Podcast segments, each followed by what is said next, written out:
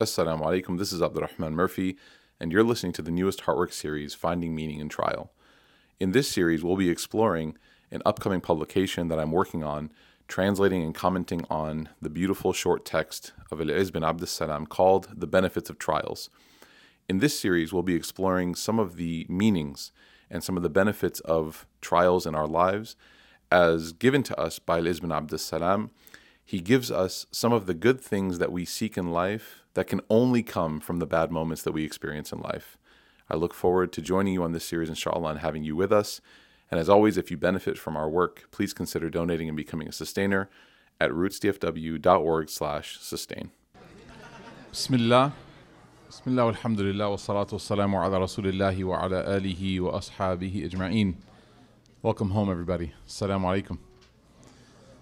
It's good to see everybody back, alhamdulillah.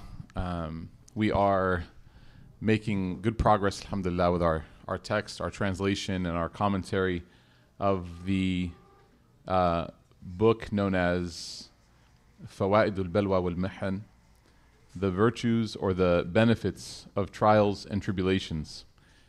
And so we talk about trying to find meaning in trials, and this is something of a an eternal challenge for humanity. Uh, religion has always been tasked, no matter what religion, it has always been tasked with the responsibility of trying to figure out why bad things happen and trying to make sense of the challenges that people have. And so we thought that it would be a good book to read. And alhamdulillah, we are uh, making way. We might be done with it next week, inshallah. So we might have a new series uh, by the middle of February, bi'idhnillah. But we were talking about last week one of the benefits of trials in specific, when a person goes through tests and tribulation, is as the author says very beautifully, that a person does not come to know or understand something until it is gone. That he says, فَإِنَّ النِّعْمَةِ لَا يُعْرَفُ مِقْدَارُهَا إِلَّا بَعْدَ فَقْدِهَا That the, the, the reality of blessings is that a person tends to not realize what blessing they had until that blessing is absent. And so we talked about last week the, fra- the, the phrase we say in English, you don't know what you got till it's gone. And this is really, really the case. This is true. And we see this time and time again. And so we read some hadith last week, but we weren't able to finish. So I want to finish. We just have one or two more about the importance of making sure that trials don't just come and go and that we remain the same after the trial leaves us. So, this goal or this virtue, it's accepting that the trial is going to happen. And once a person accepts that the trial is going to happen, then the person goes through the trial, they endure the difficulty, they have that patience, they have those realizations that we've talked about, right? This is the 16th uh, virtue. So, we've gone through a lot. And then once the person goes through and finishes that trial or tribulation, afterwards, the question needs to be asked like, what type of person have they become? And the goal ultimately is that a person becomes more grateful after their equilibrium is established, after they're restored back to whatever it is they wanted to be put back at. When Allah Ta'ala restores a person's life or gives them comfort or gives them the strength to endure, then the person hopefully becomes grateful. And what happens when a person becomes grateful? They remember Allah constantly. And we talked about the ayah in which Allah subhanahu wa ta'ala says that verily in the creation of the heavens and the earth and in the exchange of the night and the day are signs for those who are people of intellect. And then Allah Ta'ala actually continues and He says, They are those people who remember Allah in every scenario, whether they are standing, whether they are sitting, they're constantly remembering Allah. If anyone in here has ever been sick before to the point where you couldn't get up, or you've been injured before to the point where you couldn't walk, or you've had a migraine or a headache to the point where you couldn't open your eyes. When Allah gives you that recovery and that shifat that you pray for, what is your first thought? What is the first conscious thought that a person has when they're able, when they're restored to do what it was that they were not able to do just a day ago, a day before, their thought should be what? Alhamdulillah. Re- being grateful to Allah. And the power of this is that that gratitude would not be present unless the person had that removed from them. So, in the midst of removal, or in the process of removal, there's questioning, there's frustration, there's a being upset, resentment, chaos. But once the blessing is restored, or once a person has reached a state of homeostasis, like emotionally, then the person says, Alhamdulillah. Food never tasted so good than after your tongue recovers from being burned because you couldn't hold back from the nihari, right? Food never tasted so good. Water never tasted so good than after a long day of fasting. When a person is able to get up and move around after being sick for a while, they have all the aspirations and they want to accomplish everything because they're grateful that Allah gave them another chance. And ultimately, this you know, other chance, this second chance that we refer to, the greatest second chance that a person will seek from Allah is after they die. And this is why these trials, as difficult as they are, they are really just the framing for the largest trial, which is the day of judgment.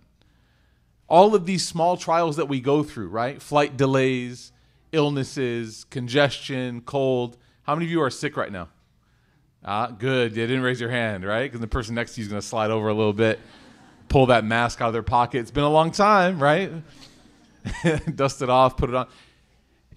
When you're sick, you it's difficult, but you know that there's going to be some recovery. You know that you're going to get, inshallah, a second chance. But on the day of judgment, when a person asks Allah, Oh Allah, send me back. Send me back. Give me another chance. I'll just make one sajda. That's all I'll do. Allah Ta'ala, as Imam al Ghazali you know, summarizes beautifully, Allah Ta'ala will respond to them and say, Where did you just come from? You're asking to go back to a place you just came from. What guarantee, what promise do you have that you're going to go back and live the life that you should have? So, all of these tests and trials, as much as we are in them, they also are a preparation for the greatest test that we're in. And Imam al Ghazali and others, they say the way you respond to the test and trial is the way that you will respond on the day of judgment if you're able to respond with faith and trust and sincerity with Allah in this life, then on the day of judgment, inshallah, by Allah's grace, you won't have anything to worry about. But if a person, every time they get tested, it destroys them and derails them and completely puts them off, then the day of judgment, which is the greatest test, will be a very, very, very difficult day, particularly for that person. May Allah protect us. And may Allah make the day of judgment easy for us right? There are some people that on the day of judgment, it will go by for them. All of the the, the, the, the, the trials of the hour will go by for them much quicker and much easier than others. And the difference between those two people is not something on that day, but it's the life they lived before that day. And so let's read some of these narrations, inshallah, and then I'll give you some things to, to, to think about as we, or all of us to think about really, as we move forward.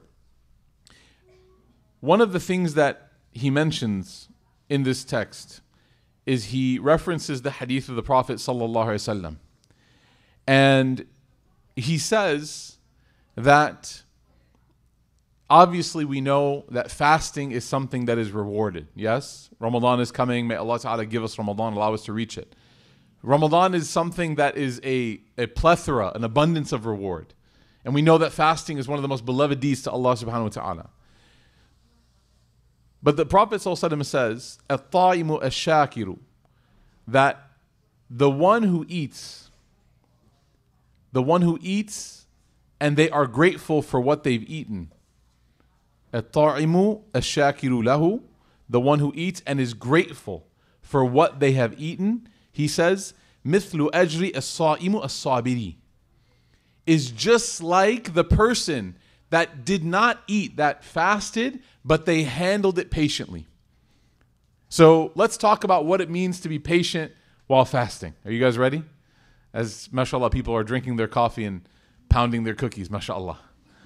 Okay? Fasting. Fasting is very interesting because Imam Ghazali writes about this in his book, in the secrets of the of, of, of fasting, Kitab al Siyam. He says that everyone maybe fasts, but not everyone gets the same reward for fasting. It's the same as prayer. Everybody in the line prays, but not everyone is actually yielding the same reward in the prayer. So, what is it that makes the reward different for the different people? It's the quality of what they've done. If I'm sitting there praying and I'm thinking about things that have nothing to do with Allah, then of course, the person who's actually praying and thinking about Allah, they're going to be number one, they're going to be rewarded in a better way. But number two, they're going to actually harvest more sweetness from the salah. It's the same with fasting. All right, you don't have to raise your hand, but I'm going to ask some general questions. I'm going to put these out there, okay? How many of us, on the days that we don't have responsibilities or work, or for those of us who work from home, air quotes, work from home, okay? How many of us try to time a nap where we perfectly wake up just in time for iftar? Don't raise your hand. Okay? How many of us, now here's the interesting thing. How many of us, we eat a suhoor that is so, uh, what's the word? That is so abundant and so luxurious, the goal of which is to not feel hunger, that that suhoor actually keeps us so full until almost the time for iftar. I remember one time I was doing i'tikaf in a masjid in an unknown city. I can't share with you the name. It was Chicago. So I was in Chicago. and it was my hometown. And so I was doing i'tikaf there and I remember we were eating suhoor. And I'm used to eating like light things and I'm in i'tikaf with mashallah the you know the Pakistani and, and, and the Indian uncles and they are mashallah throwing down and they all had they had this phenomenal system where you know itikaf you can't leave the masjid. You, you have to stay within the boundaries of the masjid because your goal is to be there and worship. But they had like they had like the aunties were on lock and then they had like the young kids who would come in with the masjid with the trays of food and they would lay it out. And i'm talking like four in the morning and it looks like a spread at a wedding at a walima. And i remember asking like it, you know, is there like some fruit? Is there like something that we can just eat that's not going to, you know, destroy me at Dhuhr time? And the uncle said, and this is again, this is a strategy. It's a strategy, right? He said, No, beta, we have to eat and so that we are full all day and we only feel hungry right when Asr is ending. That's that's the goal. That's the goal, right? Now we might laugh, but like, how many of us take like those slow release caffeine pills? Right, which I've seen people like, you know, sell at Tarawih, like the black market, behind the dumpster in the Mesha parking lot. You know why this is an interesting idea? Because these hacks, you know, eating a, a, an ungodly amount of food at a very godly time. Suhoor is the most godly time, right? It's the Hajj time, right? Eating a, an amount of food that is that is problematic. Trying to hack the system and i'm not making inkar i'm not saying it's haram that's not i'm not a mufti I'm, don't i don't do but i want you to think about it. Is it possible for a person to really feel the effects of siyam of fasting and being patient with it if all they've done is try to strategize how they can make it feel the easiest as possible? Like is it possible is it possible that whenever a person feels any like discomfort, they just instantly find a mattress and lay down? And then you and then you hear stories. You know, Hakeem Olajuwon, may Allah bless him. For me, I'm 35, turning 36. He was a legend. Why? Because he played in the playoffs and eventually in the finals while fasting in Ramadan. They had daytime games, 3 p.m., 12 p.m. And you know what was crazy? He for some of those games, they were away games. He was traveling. He could have broken his fast. Within the Islamic rules, it would have been completely fine. No problem. No one would have even batted an eye. But subhanAllah, he didn't. And then after, he actually said that when I'm fasting, I play better. I play better. Now you might say, like, oh, how? You're dehydrated, electrolytes, da da da da da. Allah knows best, man. But do we believe in a thing called barakah, blessings? Do we believe that Allah can place in someone's life a substance that makes your life better that is not materially or mathematical detectable? Yes. So, this is why when the Prophet ﷺ is talking about the virtue of a person who is fasting, What he's teaching us is that if you're able to bear patiently in life, you will find barakah in those moments that you would not find in moments of ease. In moments of ease. And the other side of this hadith that's amazing is that when you are in a moment of ease, it's very difficult to be grateful. It's tough to be as grateful as you should be for moments of ease if Allah does not put you in a moment of difficulty. You never experience it. That's why at Iftar, we're very grateful for food. So, moving forward, right, inshallah, especially Ramadan being a month and a half away, I want us all to think about not how we can make the trials easier, but how we can bear with them better. It's not necessarily about reducing the waves, it's about strengthening your ship and being able to have the waves crash upon you. And this is what the Prophet wasallam he teaches us. Now, there's another hadith, and this is you know a very very uh, there's this hadith is quoted by Fox News. So I wanted to quote it and share it and talk about it and, and say what it what it comes from. Now the Prophet ﷺ, okay, how many of you are here in here are married? Okay. If your if your wife is here, brothers, if your wife is here when I read this hadith, do not look at her. I'm just telling you, do not look. I have no appointments for marital counseling When I read this hadith, first of all, you're misunderstanding it. Okay, we're gonna we're gonna talk about it, but please, please do not look in the direction of your wife. I want you to look at me the entire time. Okay. It's hadith of the Prophet ﷺ as he's speaking to some companions and he's speaking to some women companions. And he says, إن الله لا ينظر إلى امرأة لا تشكر لزوجها وهي لا تستغني عنه. This hadith translates as Allah subhanahu wa ta'ala will not, and this could mean now or in the akhirah, in the day of judgment, will not even pay any attention. And again, he's speaking at this point specifically to female companions. So he's giving them advice for them. It wouldn't make sense for him to talk about other people. He said that Allah will not look at the woman who is married and to her spouse she's ungrateful and the spouse is the one who provides for her and she would not be able to take care of herself otherwise. Husbands don't look. Look at me. Focus okay?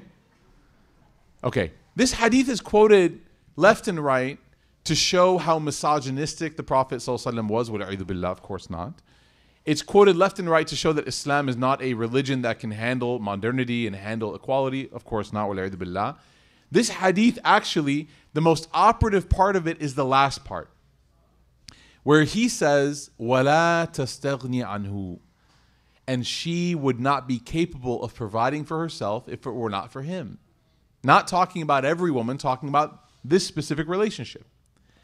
So then, when you look in the commentary of this hadith, you find the scholars say that yes, there are some scenarios where, in this specific matter, there might be a husband and a wife, and the wife is not grateful, and the husband is taking care of her, and that's a problem.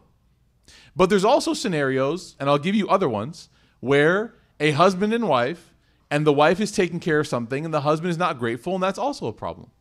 There's also a scenario where parents take care of their kids and do everything for their kids, and kids are not grateful, and that's also a problem. There are scenarios where people are helpless and are being supported, they are dependents. And in their dependency, in their moment of relying on somebody else, they are not grateful. They're ungrateful to the one that is taking care of them. And as a result of that, Allah will not give them attention on the day of judgment when everyone needs Allah's attention the most. May Allah protect us. What? Why would I share this hadith in a class talking about finding meaning in trials? So, not a lot of you raised your hands when I said who's married. So, alhamdulillah, been married almost 16 years. Let me give you guys a little, say mashallah. Jeez, man. Walk straight into another room. Say mashallah. Allahumma barik lana. Ya Rab that's why before you talk about how long you've been married, you got to say, I mean, that Allah gives everyone the most beautiful, handsome, rich, religious spouse, right? And then you say, I've been married this long. And everyone's like, okay, cool, we're cool with you. When you get married, okay, marriage is, as the Prophet ﷺ described it, having a righteous spouse is one of the best things, if not the best thing that a person can have in their life, if it is good for them if it increases them in their relationship towards Allah subhanahu wa ta'ala. The Prophet says, "An-nikahu min sunnati, faman raghiba sunnati falaysa minni." That nikah, marriage, is part of my. That's that's how I live. That's my life. And whoever decides that nikah is not part of their life because they think that they got it figured out some other way, he said, they're not from me. They can't claim me then. I'm not. I don't know them.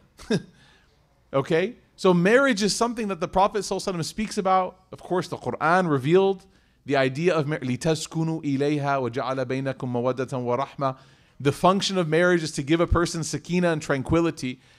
And that is what Allah designed marriage to do.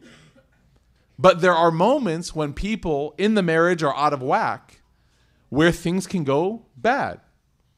Yes or no? Not too emphatically, married people. Right? Don't be too. Yes, it's possible. Fights can happen, arguments can occur, right? Yes or no? Okay. If you don't know, then I'm telling you, yes, it's possible, okay?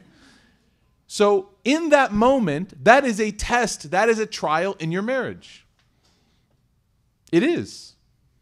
And for 99, right, or 98% of trials in, in marriage that are not dysfunctional, that are not abusive, I'm, I'm not, I'm leaving all those in a special category. That's a different conversation. I'm talking about, hey, you left the cabinets open again.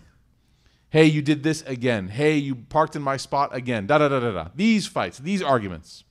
And they can cascade and they can snowball into greater ones.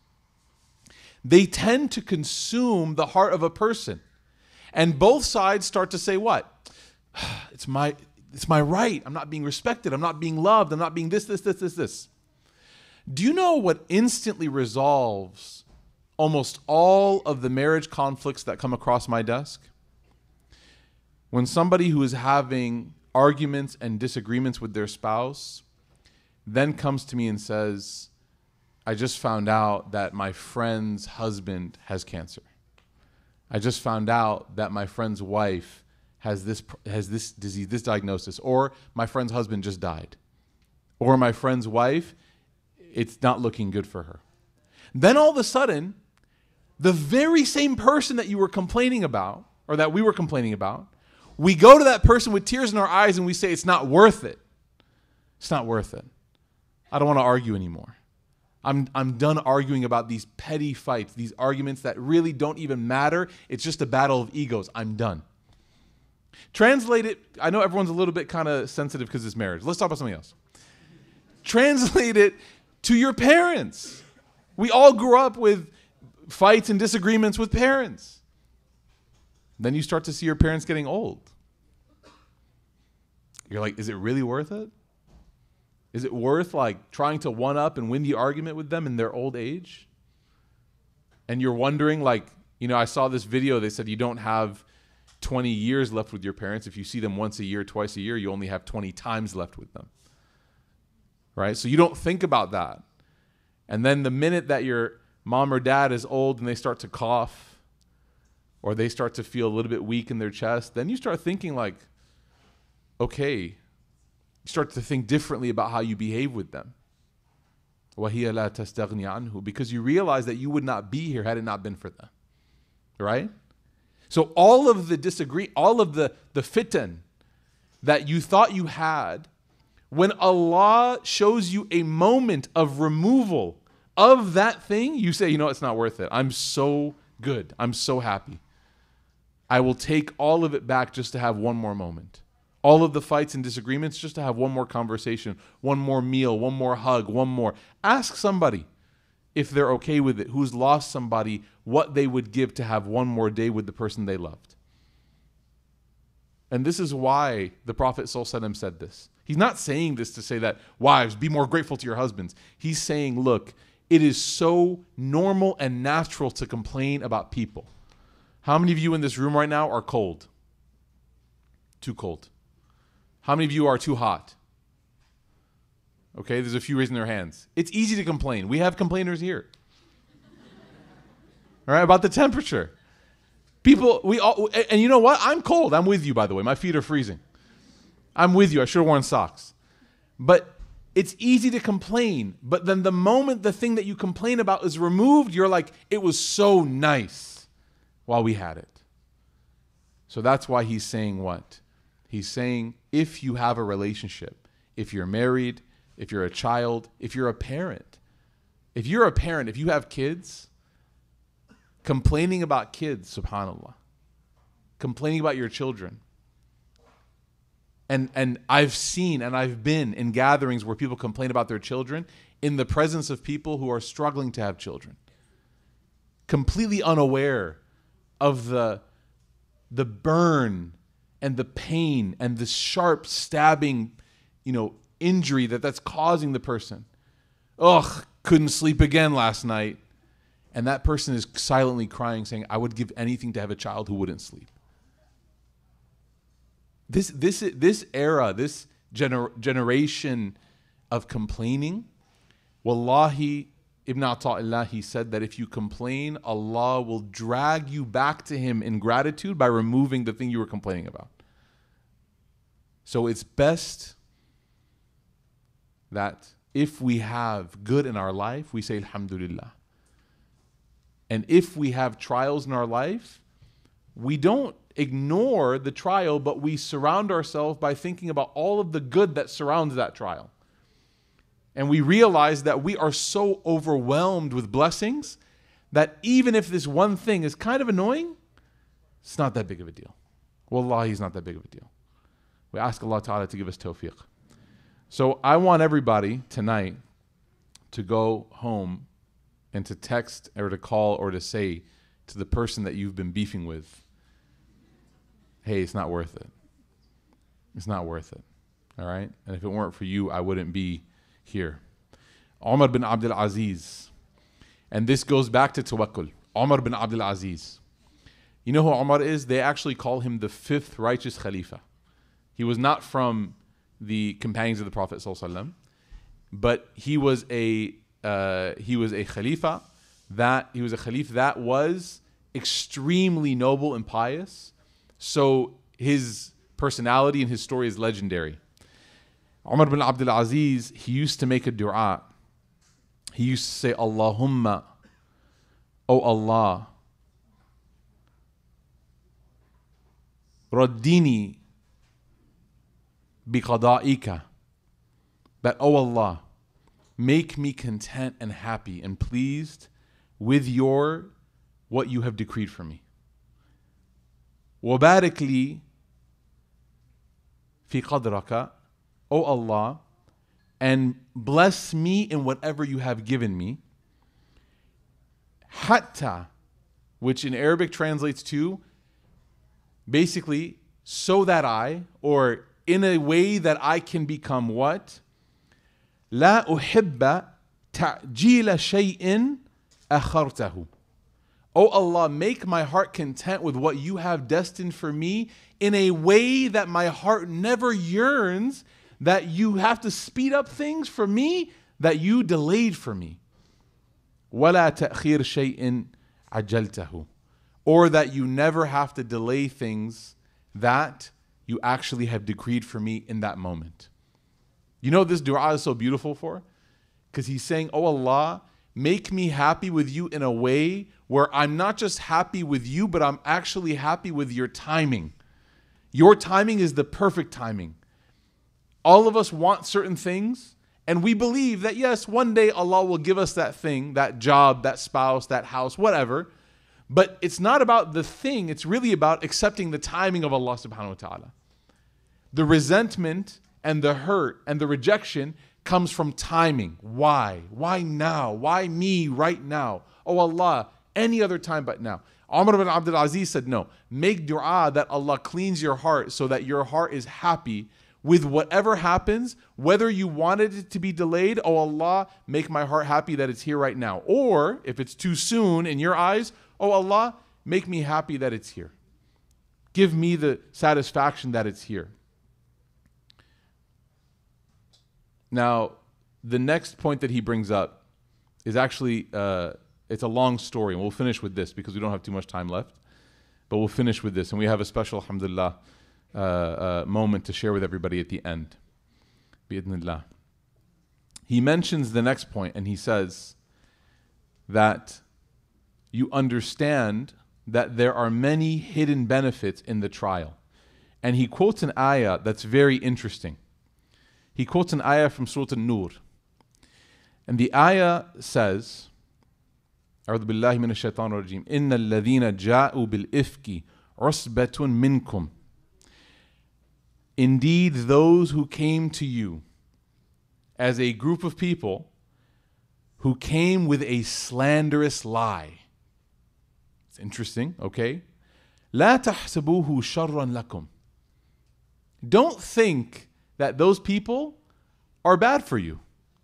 This is an interesting statement. Allah is telling the Prophet and the companions, those people, and one companion in particular, her name is Aisha radiallahu anha, he's saying, those people that came together and formed this ifk. Ifk means a slanderous lie, like not just like a small lie, not just like an exaggeration, a lie that can get someone canceled.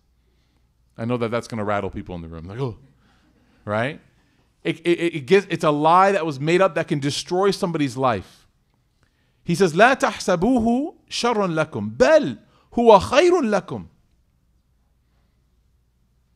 He says, actually, it's good for them, or it's good for you. That lie that they made was good for you. What is the story? When you guys hear this story, I'm not going to say the whole thing in detail, but when you hear what the actual story is and what happened, and realize that this verse was revealed about that, it's going to blow your mind. Aisha radiallahu anha, she narrates, and she says that one time I was on a journey with the Prophet sallallahu alaihi wasallam. And on this journey, we were on an expedition coming back from uh, an expedition, and I was being carried. I was being carried on, you know, those uh, things that they would carry, like the, the structures that they place on top of camels? So I was being carried on one of those. She said, We took a break, we rested eh, for the desert, and I went to go and use the bathroom. She went and used the bathroom, and then she came back. As she was coming back, she took her hand and she felt her chest, and when she felt her chest, she was missing a necklace. She goes, I was missing the necklace. She had a special necklace that was made of a stone that she adored, and she could not find it. So she went back to the area where she used the restroom, and when the Muslims got up to leave, they lifted up her uh, uh, her seat, and because she was so light, she says, "I was so light that they did not realize that I was gone." And they went ahead and they left without me. So then she says that when I found my necklace, I came running back to the area where the army was, and no one was there. And there was no individual, there was no mark. I couldn't tell where they went. Now, this is like a big, big musiba. Like being lost and not knowing. And, and again, a desert is not like a, you know, there's no roads. If you're in the middle of the desert, Everywhere looks the same. You're looking left, right, straight back. You can't tell. In fact, if you turn too much, you might even confuse yourself. There's no landmarks, it's all just desert. So she says that I went and I sat down in the place where I was, thinking that they would notice me and that they would come back and find me. While I was sitting there, I became tired, and so she said I fell asleep. I laid down and fell asleep. There was a companion named Safwan bin al-Mu'attal al-Sulami, and he, they used to leave one person that would trail the army just in case something happened, like a messenger kind of like uh, uh, individual. Safwan, he sees a person, he doesn't know who it is, lying on the sand in the desert, just lying there, not moving.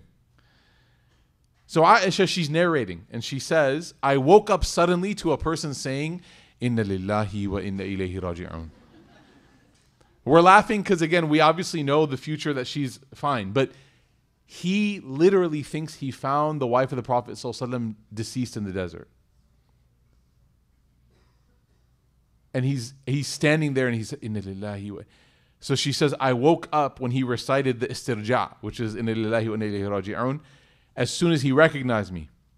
She said, I woke up, right, sudden, and she goes, you know, I kind of like fixed my my my my scarf and my face, uh, covered my face, and she said that as soon as he saw me like basically move, he went to his his riding animal and he pulled the riding animal down.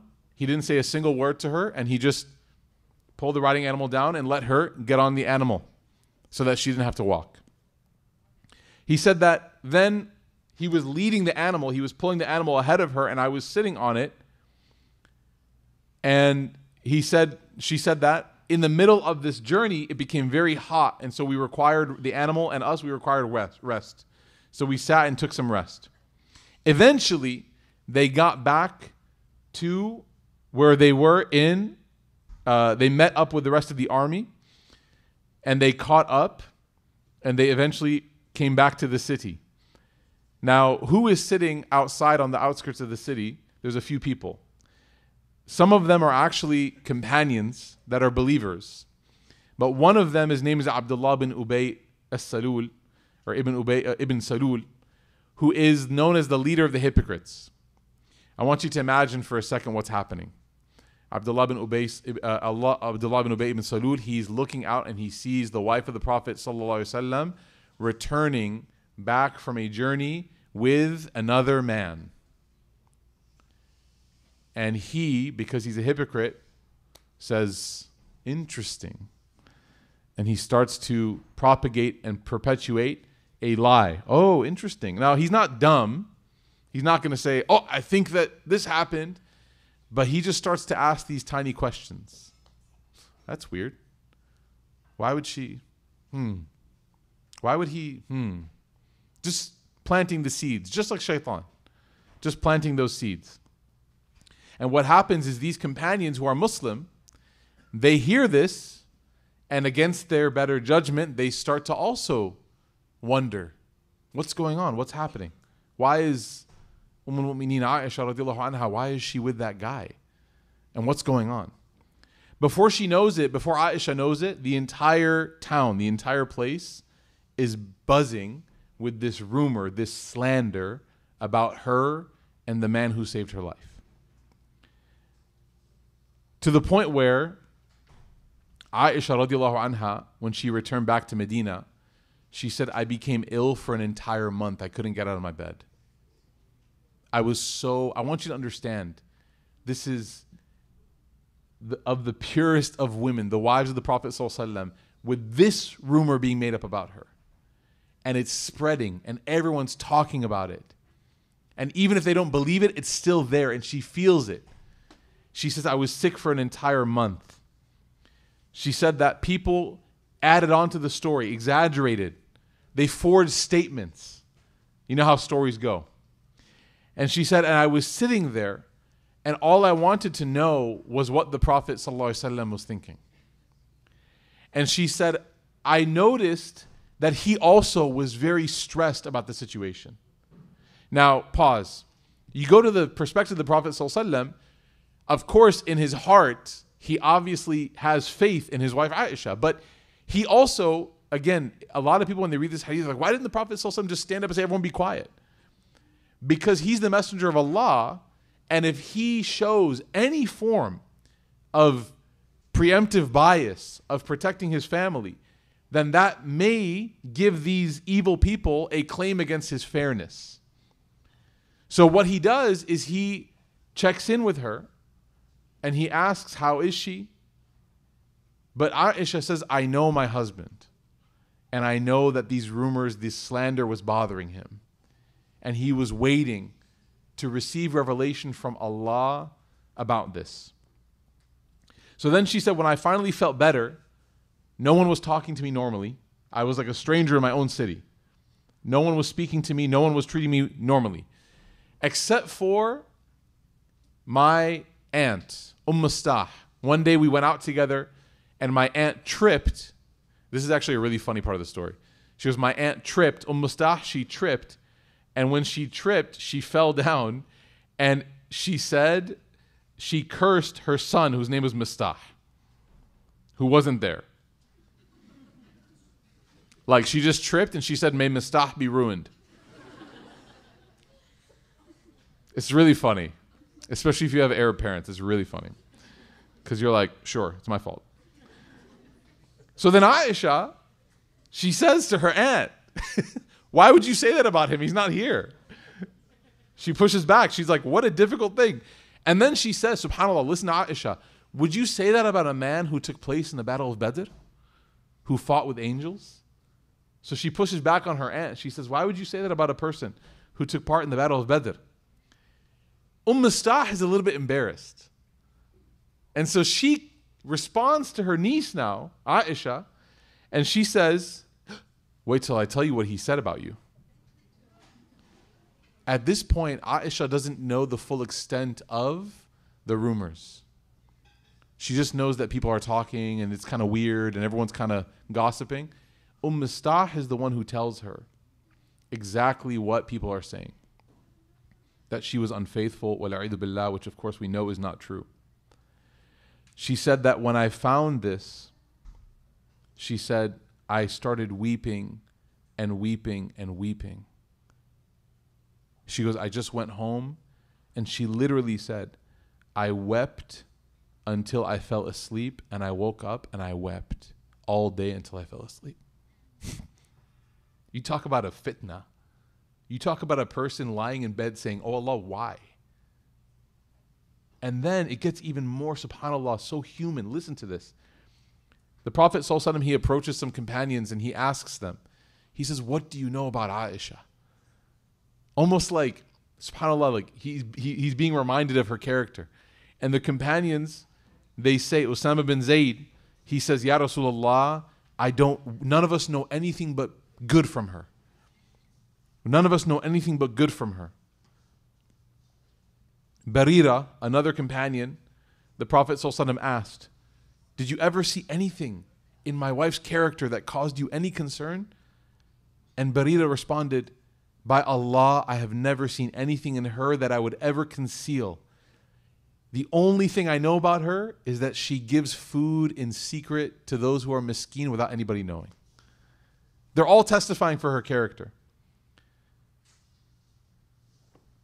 The Prophet ﷺ, he gets upset with Abdullah ibn Ubay ibn Salul, and he actually gets up on the minbar and he mentions that whoever is a part of this rumor with Abdullah ibn Ubay ibn Salul, he says it needs to be taken care of. And so the companions start to get up and they grab their swords. And they're like, we'll take care of business. And they start to actually argue with each other because they had some tribal beef as well. The Prophet ﷺ, he quieted everybody and he realized that this was going to get out of hand, so he made everyone stay quiet. Aisha says, All that day I kept weeping and my tears never stopped. She said, I cried so hard I felt like my stomach was going to burst from crying. My parents were sitting with me, and then she said, Another woman came in from the Ansar and sat with me, and she saw me crying, so she started crying. And then the Messenger of Allah وسلم, came in, and he greeted us, and he sat down. And he says, Oh, Aisha, the people have told me about this story. And he said that if, he said, if it is, if you have committed this, if you are innocent, then Allah will reveal your state. But if you have committed the sin, then for, ask Allah to forgive you. That's all he's saying. He's like, I don't know for certain what happened. Only Allah knows. If you did not do it, Allah will reveal the truth. And if you did, just ask Allah to forgive you. Which, if you think about it, is the only correct answer. You have to give both options. Sallallahu Alaihi Wasallam. Aisha looks at her father, Abu Bakr, and he says to Abu Bakr, she says to Abu Bakr, Dad, can you say something? Abu Bakr says, I don't know what to say. She looks at her mother, Umm Ruman, and she says, Can you say something?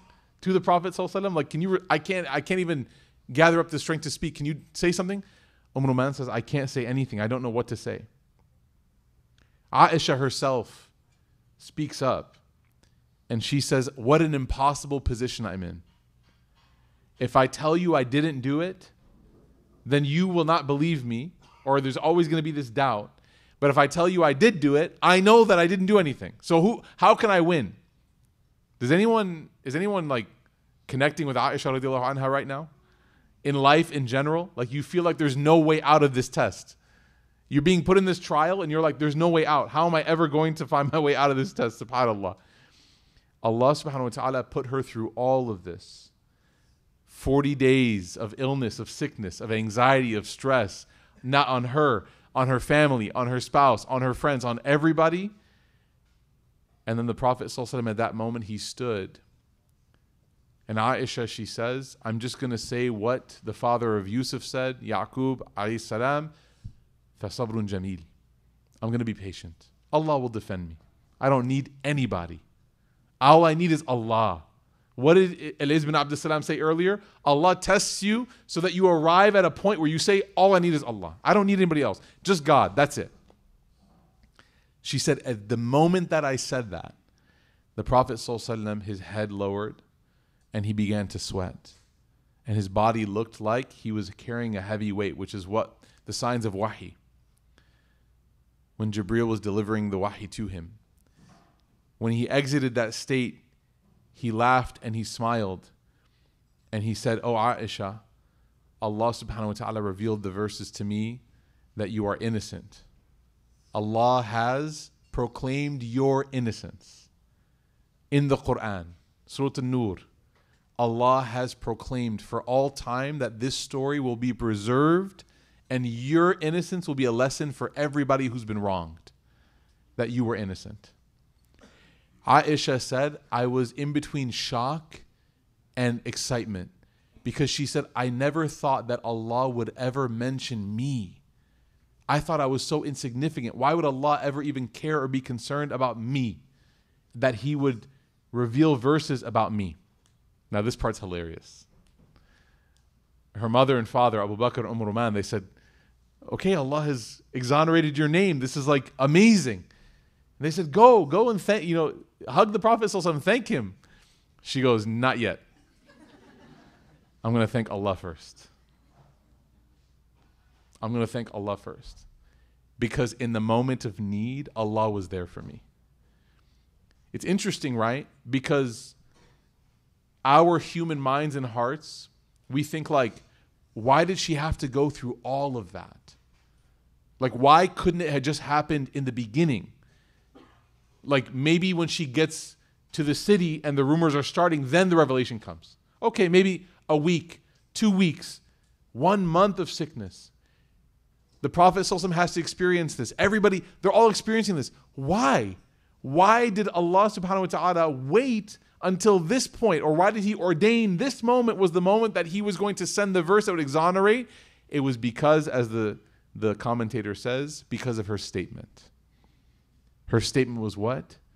Nobody will believe me. I have to wait for Allah to defend me. That's it.